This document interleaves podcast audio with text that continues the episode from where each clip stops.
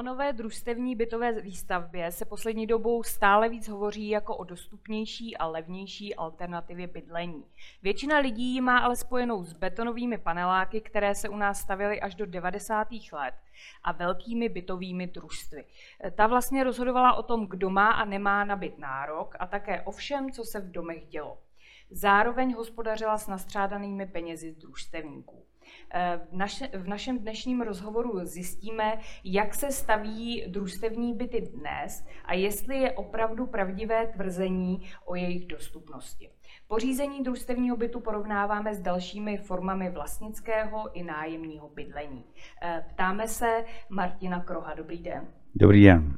Eh, v úvodu jsem mluvila o tom, jak vnímá část veřejnosti to bytové družstevnictví. Jaká je ale ta skutečnost? Tak eh, určitě není na místě, abych hovořil za celé bytové družstevnictví, ale eh, domnívám se, že dnes eh, bytová družstva jsou známa především jako dobří správci bytových domů nebo převážně bytového fondu.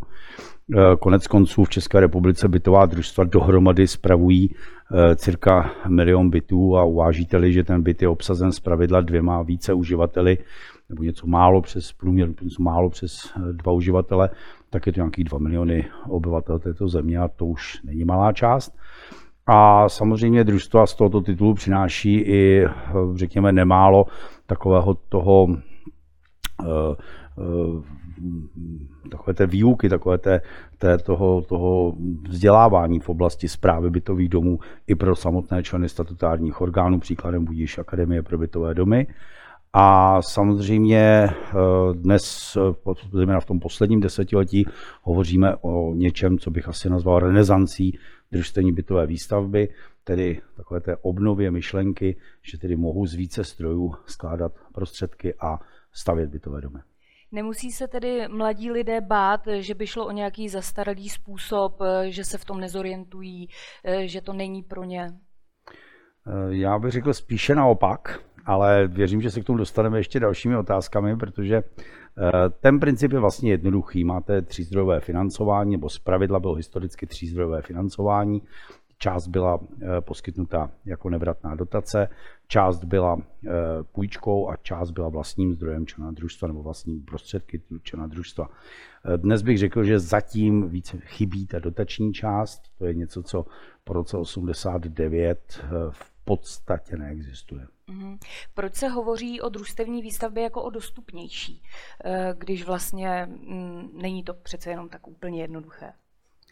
Eh, řekl bych, že můžeme mít dva pohledy.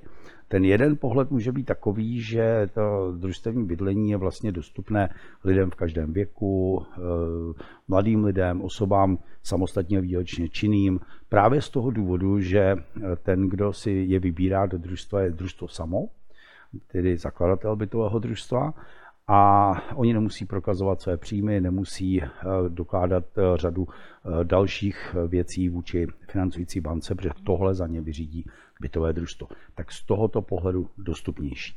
Tím druhým pohledem může být samozřejmě asi cena a pak eh, bych se domníval, že zejména u těch projektů, které vznikají, eh, řekněme, ve vlastní režii bytového družstva, tak eh, ta cena může být i nižší oproti stávajícímu trhu. Příkladem budíš třeba projekt kolegů v bytovém sestavním bytovém družstvu Dobruška, Eh, a já doufám, že v blízké době také bude spolupráce bytových družstev s obcemi, protože tam se samozřejmě nabízí, tak jak je to eh, ve světě obvyklé nebo v Evropě obvyklé, tak se nabízí spolupráce i na výstavbě na městských pozemcích. Adekvátně tomu samozřejmě bytová družstva přináší tu svoji nižší eh, marži za organizaci družstevní výstavby.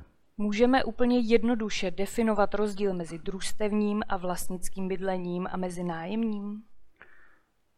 To je krásné, jste řeknete jednoduše. Já miluji otázky, které zní, pojďme to říct jednoduše.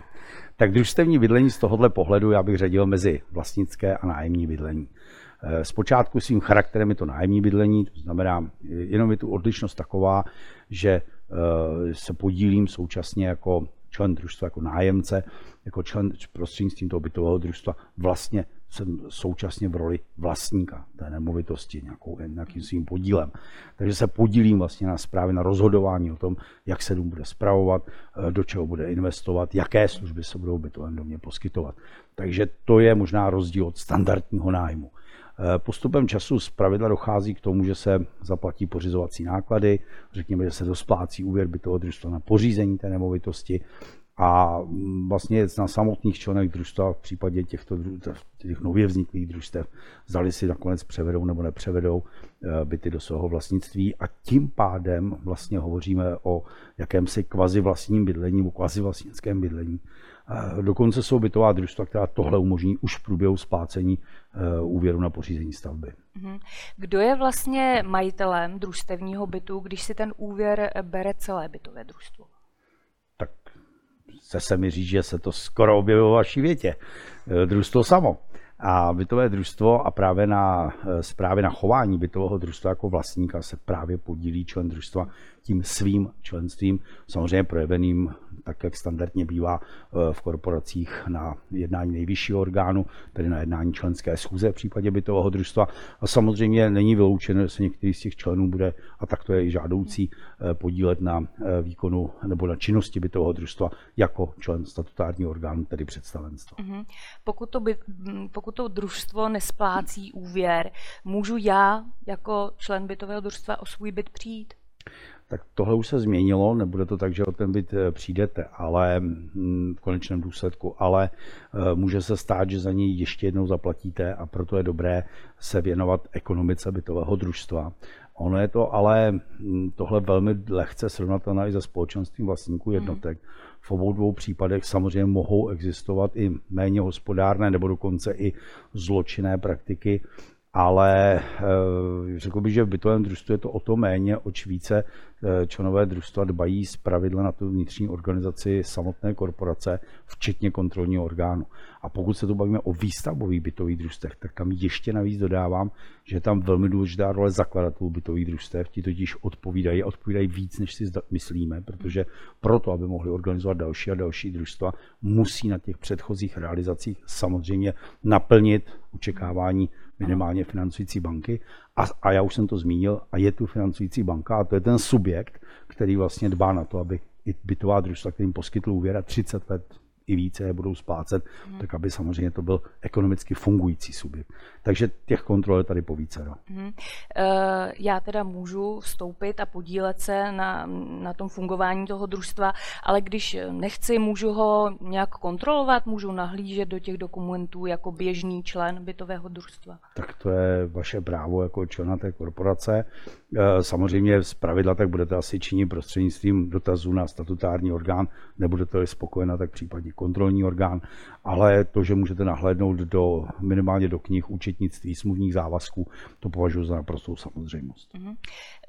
Můžu svůj byt prodat, eh, když je vlastně družstevní a za jakou cenu?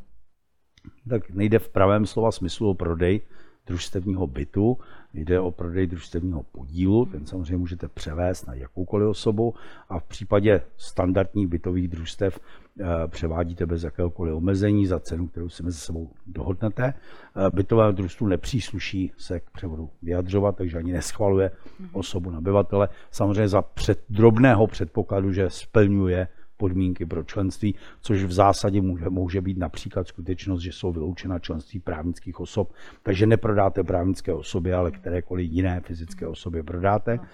A ještě to říkám s malinkým, s malinkým eh, otazníčkem a ten visí právě nad, eh, nad případnou spoluprací bytových družstev s obcemi, protože tam minimálně ze strany obcí mohou být nějaké další podmínky, které bude potřeba naplnit a ten převod sám může být omezen například předkupním právem ve prospěch eh, třetí osoby. A ta cena?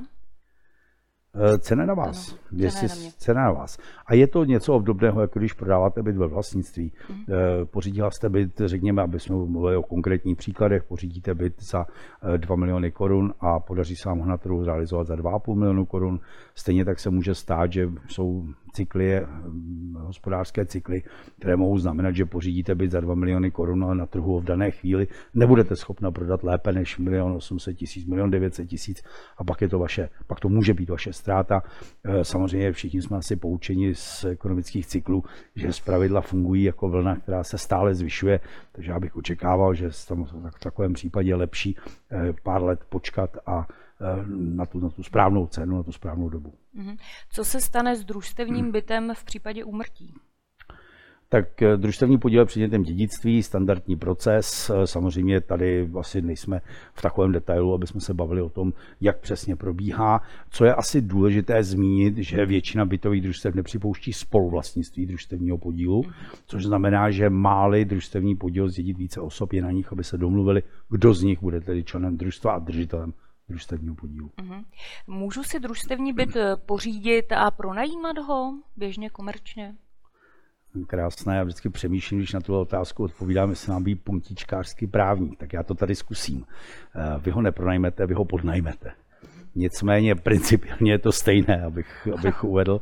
Jen jde o to, že pokud jsem členem družstva nájemcem, tak už z principu ta nájemní smlouva patří mně. Tedy jinými slovy, já už jsem uh, vlastně v situaci, kdy mohu zavřít pouze podnájemní smlouvu, mm.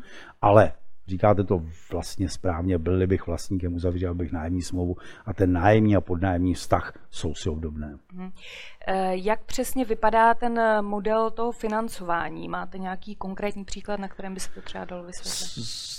v té družstevní bytové výstavbě, tak jak o ní hovoříme teď, eh, protože eh, možná je potřeba ještě uvést, že by byste si mohla koupit i standardní družstevní podíl. Tam samozřejmě ta cena taková, jakou si mezi sebou sjednáte a je zapotřebí uhradit, jak si na to půjčíte, jestli to budou združené prostředky rodiny, či vaše vlastní, mm-hmm. anebo na to použijete nějaký jiný typ půjčky, tak to samozřejmě na, čistě na vás. V případě družstevní bytové výstavby je to zpravidla nějaká požadovaná část vlastních zdrojů eh, bankou. Dnes to bývá standardně v rozpětí od 20 do 30 eh, úplně nejčastěji 25 Eh, s tím, že 75% je následně eh, družstvo, nebo družstvo financuje z úvěru, který je poskytován bytovému družstvu, což má mimo jiné pro vás ten následek, že nejste eh, dlužníkem z titulu tedy úvěrové smlouvy, tím dlužníkem je bytové družstvo. 25% mhm. může být třeba pro mladé lidi, pro mladé rodiny hodně. Je možné si na to půjčit? Je to možné, je to možné. Samozřejmě těch cest je asi vícero. Já už jsem tady hovořil o združených prostředcích rodiny, ale to skutečně neberte za slovo, to není rada.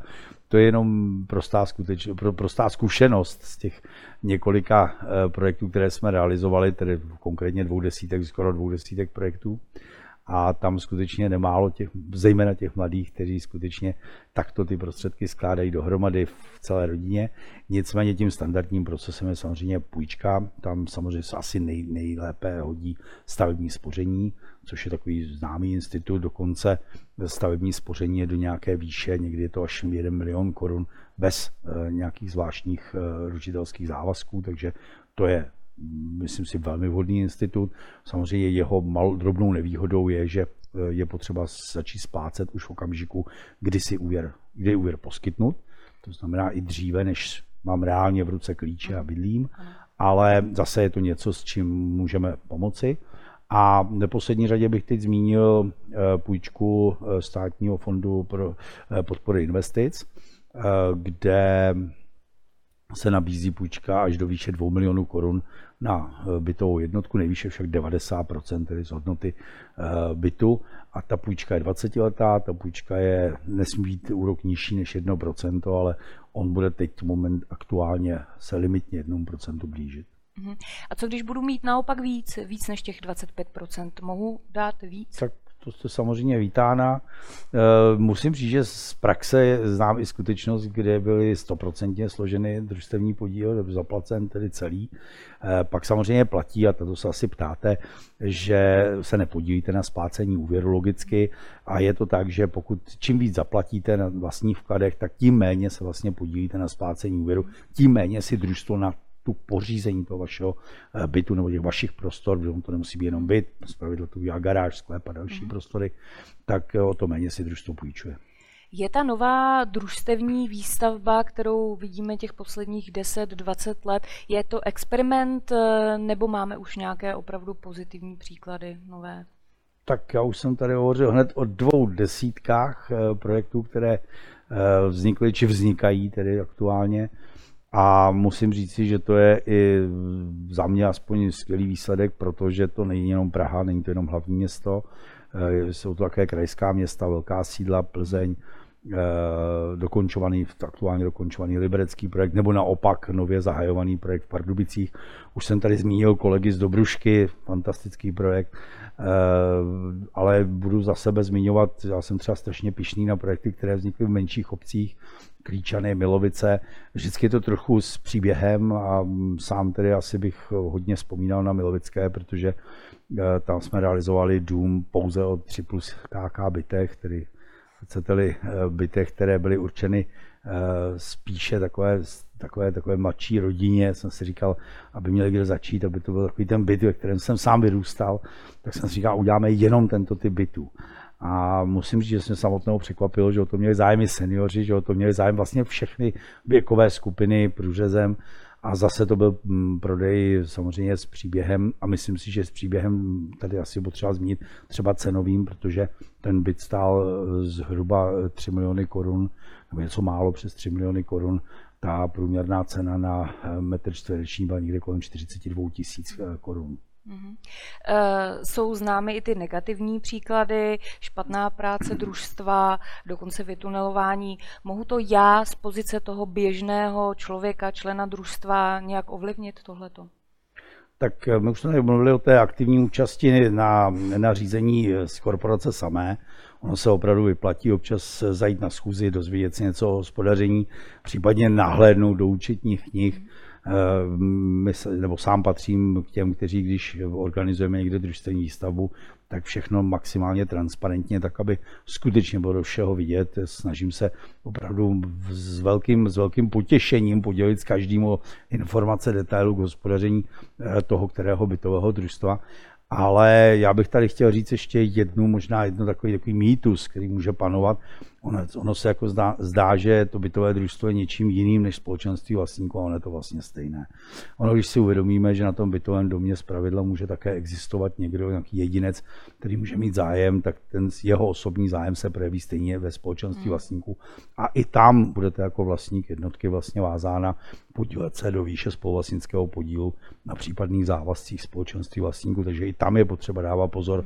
Nemyslím si, že by v tom bytové družstvo bylo nějak zásadně odlišné. Ještě je snad jedna výhoda v rámci družstevní bytové výstavby tím, že jsou všechny prostředky vázány na účtech banky, tak si považte, že třeba čerpání z dlouhodobé zálohy, chcete-li fondu oprav, tak eh, představuje po nejprvé povinnost nebo nutnost přesvědčit banku o tom, že je to skutečně efektivní výdaj a že ten výdaj banka schválí.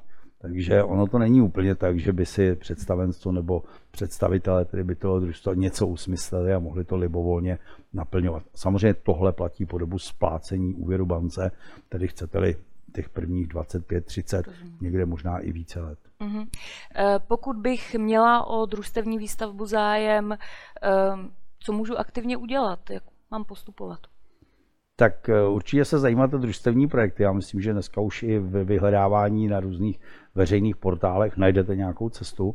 Eh, určitě se vyplatí eh, se třeba i združit tak za takovým účelem. Myslím, že teď jednou z takových posledních iniciativ je iniciativa do družstva, která vlastně, to je vlastně mm, projekt eh, lidí, osob, kteří něco vědí o bytovém družstevnictví a eh, kteří mají představu, že vlastně dokáží združit, dokáží poradit i vám, jak se zorientovat vlastně v samotném konstrukci bytového družstva. No a samozřejmě potom můžete hledat u různých organizátorů. Eh, napadá mě bydlení s přírodou.cz, také jedna, jeden z portálů, kde najdete informace o nových příležitostech, o nových projektech družstevní bytové výstavby. Skvěle, děkuji za tip a děkuji za rozhovor. Díky. Música